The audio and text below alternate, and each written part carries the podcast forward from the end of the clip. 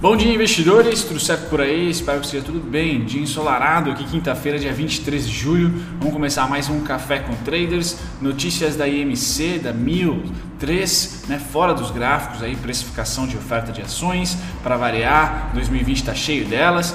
Vamos comentar sobre fluxos gringos, né, fluxo entrando no mercado à vista finalmente. Então, dois dias aí de compras severas no fluxo de ações. Tá? E também comentar sobre os outros fluxos dos contratos futuros terminamos aí dizendo como que está o mundo nos mercados acionários, os maiores mercados que nós temos para tentar definir o nosso norte nessa quinta-feira com dados de desemprego norte-americano. Sempre dá aquela bagunçada aí no momento que é divulgado. Vamos lá. Muito bem, vamos lá começar pelo fechamento norte-americano, lembrando que hoje é feriadão no Japão, dia do oceano, um feriado simpático por lá. Muito bem. S&P e Dow Jones ontem fecharam no campo positivo, sem grandes tendência, tendências. Ah, devem marcar os Estados Unidos nesse segundo semestre, como eu falei, corrida eleitoral, desavenças chinesas, enfim, diversos condimentos ali para a gente acreditar que um dia pode ser eufórico, outro pode retrair totalmente a euforia, euforia. E quando não há noticiário nem político, nem do driver político, nem do driver, vamos dizer assim, de comércio internacional, tá? a gente tem assim uma volatilidade mais controlada, tá? 0,57 de alta para o S&P, 0,62 para o Dow Jones. Europa, essa sim tradando agora, Alemanha sobe 0,65, Reino Unido 0,50, tá? Nikkei hoje está fechadinho e Hong Kong 0,82% de alta. Deve marcar mais um dia de alta para a gente, tá? Só que sem aquela super alta controlada, deve ser entre 0 e 1% de alta. Lembrando, às 9h30 em diante tem bateria de noticiários importantes norte-americanos. Pode dar uma azia no mercado, tá? principalmente no intraday.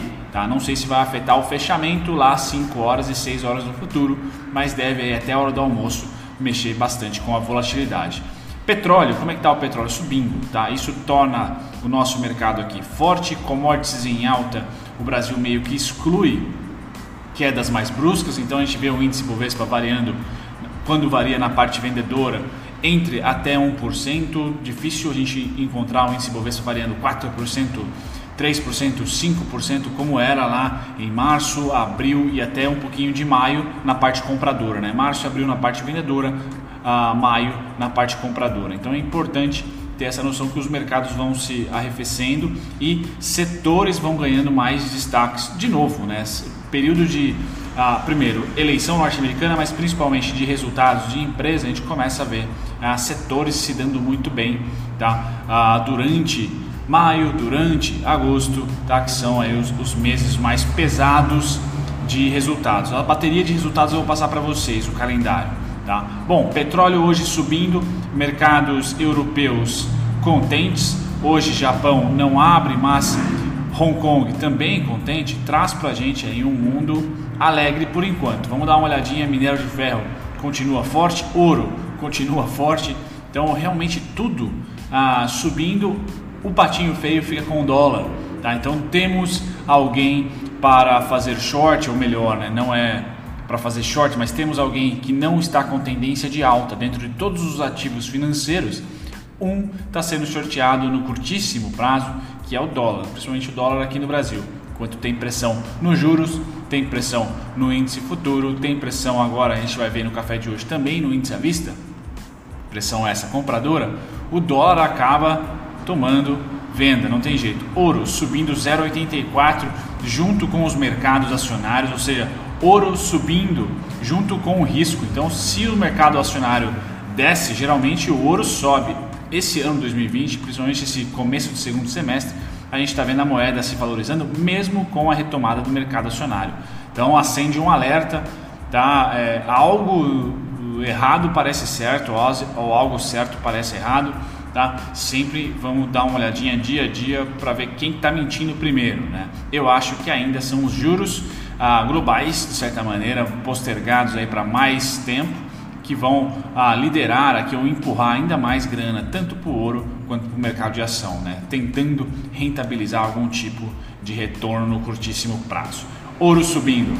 Agrícolas aqui, cafezão Ah, o Intem temos um inscrito aqui que é mestre em café, cara, quase 7% aqui, tá, do café, muita alta, interessante, bacana, né? Sim, eu não tomei ainda o meu, mas sempre bom ver o café se valorizando, que a gente aqui no Brasil, belíssimo exportador também, tá? Embora não tenha participação direta na bolsa com a, alguma ação, tá? Mas tem o contrato da commodity, segundo os guachupenses aí, são eles que fazem esse preço.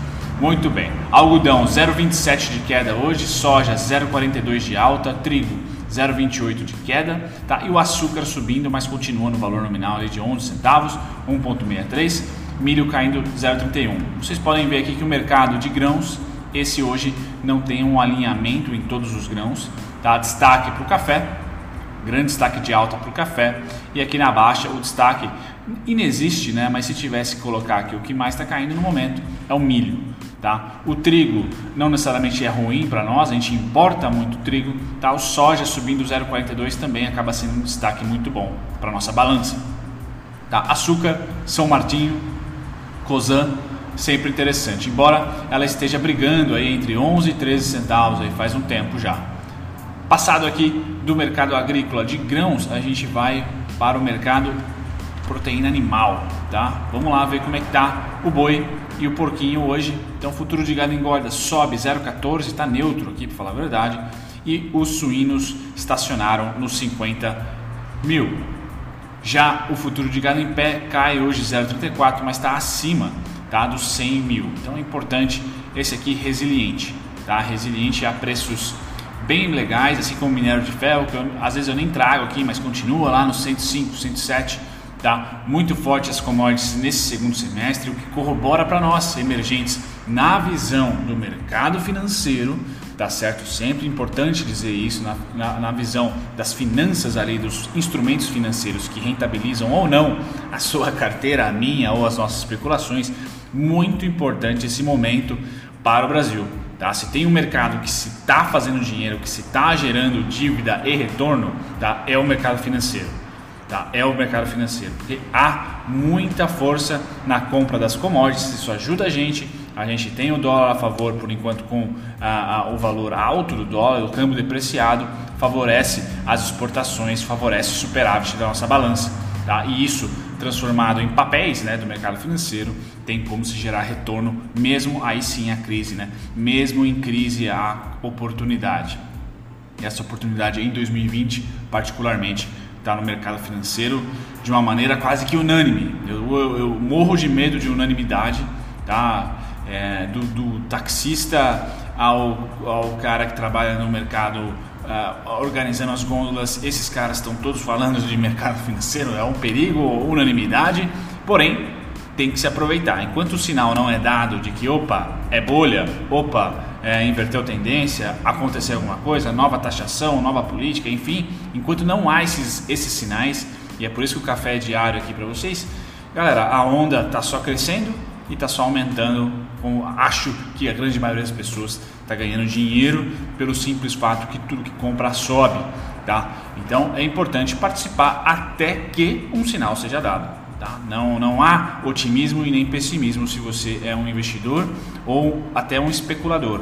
Tá? Há somente sinais, é isso. A gente não tem emoção nesse mercado de grana, de cifras, de finanças. Pois bem, passado aqui, então a gente volta para os índices futuros. E adivinhe, hoje é um dia contente. Tá? Então muita, muita expectativa para o pedido de desemprego, para o desemprego norte-americano principalmente. Tá? Já já vou trazer a agenda para vocês. E por enquanto, todo mundo no campo positivo. Destaque para os techs, né? Tecnologia, realmente Nasdaq quase subindo 1%, tá? Há tempos já está se valorizando mesmo em 2020, tá certo? Temos Dow Jones subindo, S&P subindo 0,56, 0,40 para o Dow Jones.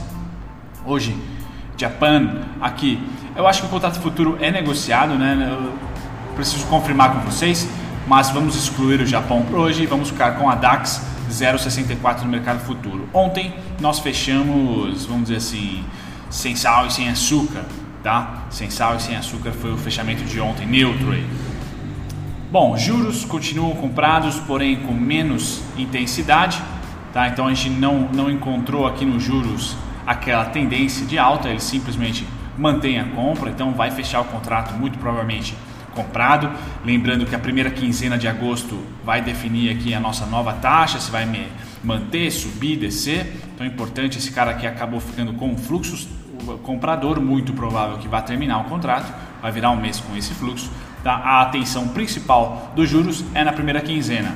E por ter essa, vamos dizer assim, esse calendário até a primeira quinzena de agosto, provavelmente o dólar vai sentir bastante até a reunião do Copom, tá? Deve ter uma especulação forte no dólar para baixo, tá? Aqui gringos compram juros no começo da semana e vão vendendo durante a semana. Então estão especulando juros, tá? Não há tendência, por isso que vocês veem lá o fluxo bem lateral, assim como tá esses dois gráficos aqui, ó, institucional e gringo laterais, mantendo, nenhum tá cruzando o outro aqui ou invertendo para baixo, sem tendência com saldo comprador.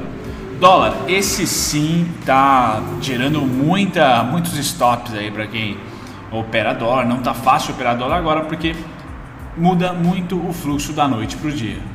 Tá? Então isso aqui, day trader, scalper adora, mas quem opera, por exemplo, tendência, odeia. Né? Não há não há cenário aqui para o dólar, é compra um dia, venda o outro e a gente percebe que o sinal mais forte foi de venda e vinha já sendo se a gente acompanha fluxo sem acompanhar gráfico, a gente percebe que gringo diminui as compras, como vocês estão vendo aqui, ontem diminuiu em relação a 5 dias atrás, que diminuiu em relação a 20 dias atrás. Então, tendência de queda no dólar desde pelo menos 21 dias atrás. Então, o fluxo sempre vem primeiro e aqui confirmado pelo pelo investidor institucional. Então, tem dois grandes blocos financeiros vendendo dólar. Tá? E a contraparte é a única exclusiva de banco. Tá? Então aqui a tendência, dólar é a tendência de baixo. Tá? Se ele lateralizou por um bom tempo, tá? a gente viu aqui uma não, uma não venda rápida tá? dos gringos. Porque se eles tivessem vendido rapidamente, a gente não ia ter essa lateralização para depois a queda. Então, realmente uma distribuição bem grande de grana, uma troca bem grande de contrato. E aí agora vamos ter provavelmente dá o vencimento do contrato com gringos com saldo negativo. Lembrando aqui que o único mês que eles namoraram saldo negativo forte foi o mês de abril. Tá? O único mês que eles namoraram venda no dólar foi o mês de abril. Durante todo o ano foram comprados, com destaque em março. Ganharam muita grana em março vendendo bolsa e comprando dólar. Pois bem, aqui eu trago para vocês o Ibovespa Futuro. Esse também perde tendência, perde volume, tá? Então, se o dólar começa a ser vendido, tá? O Ibovespa futuro perde tração junto com os juros, dólar venda, juros e índice futuro sem volume financeiro, sem tendência, sem saldo enorme, o que, que a gente ganha? A, a, matemática econômica, creio eu, que é venda no dólar, principalmente até dia 15 de agosto, tá? Essa, essa venda pode ser forte ou pode ser descadinha e agora, pela primeira vez, a gente ganha o destaque no mercado à vista, já que o contrato futuro também perde a, a, a vamos dizer assim, a, o brilhar dos olhos, porque tá, subiu tanto o mercado futuro já, o índice futuro está lá na casa dos cento e tantos mil, que agora o investidor estrangeiro me parece atacar as ações. Tá? Me parece ir para o mercado de médio prazo ou especular em ações de fato, mercado à vista. Tá? E a gente vê a gente vai enxergar já já o mercado à vista ganhando um pouco de volume comprador. Tá? Aqui no índice futuro, esse vence em agosto, dia 15, quarta-feira mais próxima do dia 15 também. Tá? A gente vê sem tendência tanto para o gringo quanto para o institucional. Então, o institucional mantém o hedge em venda, tá? Então, comprando bolsa à vista e vendendo futuro. Já o investidor estrangeiro, ele mantém a compra, mas não aumenta. Tá? Não aumenta. Se ele não aumenta aqui não aumenta nos juros e vende dólar, então o que sobrou é aqui. É o fluxo comprador no à vista. Então, pela primeira vez, a gente tem dois dias de forte compra. Lembrando que esse à vista aqui, ele é delay, né? tem defasagem. Então, dia 20 aqui, até o dia 20 eu tenho. Tá? Então, há uma compra atualmente e o preço lateraliza, tá? o que é bacana para gente. O mais interessante é que o sinal mais forte tá, de tendência seria o índice dropar para baixo e o fluxo gringo atravessar para cima. Então seria um cruzamento aí de não de médias, mas de fluxos, ah, de fluxo e preço, perdão. Pois bem, então comprando aqui mercado à vista, na visão do estrangeiro, esse é o nosso IBOV, então ele está ainda caindo cerca de 30%, tá? do pré-crise para agora, tá? é uma queda muito maior do que o nosso índice à vista, que já está próximo aí do topo, nosso índice à vista aqui no, em reais já está mais ou menos nessa faixa de preço aqui, próxima do topo pré-crise, então há uma gordura ainda. Tá? O importante, na minha opinião, é, é dizer que agosto não é, não costuma ser um mês de tendência, assim como maio e junho não é. Tá? Porém, maio foi um baita mês de compra e junho, né, é, pseudo compra ali, mas também compra. Tá? Em alguns ativos só nós tivemos venda, minoritários, né? E, então provavelmente, é, então eu não sei como que vai ser agosto 2020. Realmente eu não, não, não vou colocar os históricos de agosto para vocês. Mas eu não gosto de me posicionar pré-agosto, ou seja, em julho. Por isso que vocês me viram durante esse mês de julho aí bem quietinho, comentando uh, sobre quase nenhuma posição uh, nova aberta, porque realmente não tem, uh, não, não, não, faz parte do meu calendário se posicionar para swing trade em julho. Porque agosto ou final de julho, né, começam se ter aos, os, os releases. Então as oportunidades de oscilações, tá, podem acontecer agora. Então muita atenção tá, vocês aí neste calendário que já já vou passar, que são dos releases. Aqui eu quero mostrar só que no, na visão do gringo a gente ainda tá, tá barato, vamos dizer assim, tá? Mesmo o índice subindo, estando a 100 mil e tantos pontos aqui, a gente pode ver que no gringo, na visão do gringo, a gente está no mesmo patamar de começo de junho. Está na mesma precificação no, no começo de junho. Aqui eu trago para você uma notícia da Mil. Então, o pessoal da MyCap publicou lá no, tweet, no Twitter que a IMC aprovou aí a, a, a follow-on com preço de 4,25. Tá? Então por isso que deu azia, provavelmente é, é, aquela azia follow-on. Tá? Na Via Varejo a azia não foi tão grande porque simplesmente tinha muito volume financeiro, mas mesmo assim a Via Varejo ficou lá nos 15, 15, 14,80, 15 por um tempo. A Mil não é diferente, né? então ela estava negociando ali a 5,50 e tal uma queda aí para 4,52. O preço que eles acordaram foram 4,25, tá? Então, colocar aqui 4,25 também como ponto importante, porque é o follow on. Tá? Follow on. Nada é, muda em termos de alvos para mim ou regiões de interesse, tá? Nunca recomendação, sempre bom falar, mas nada muda. O que muda é o custo oportunidade, ou seja, o tempo. Tá? Pode ser que ela agora namore aqui por, por um bom tempo. Tá? Mas uh, o alvo único para mim nela é o IPO, né? o IPO aqui em 5,50, 5,80 tá? seria o mais, uh, mais justo ali eu vejo e fechamento, já fechou o gap, né? mas seria ali próximo do gap, tá certo? Essa região aqui. Continua na mesma toada em relação a mil, ela só perde em timing. Tá? O follow-on sempre dá uma largada no timing. Vejam um volume forte aqui, tá? então ela deve a provavelmente dar uma azia aqui, até vir para baixo de quatro reais, tá certo? Pois bem, notícias para vocês, esse é o calendário, então deem um pause no vídeo, anotem aí se vocês quiserem o calendário de resultados por enquanto aí da de julho, tá certo?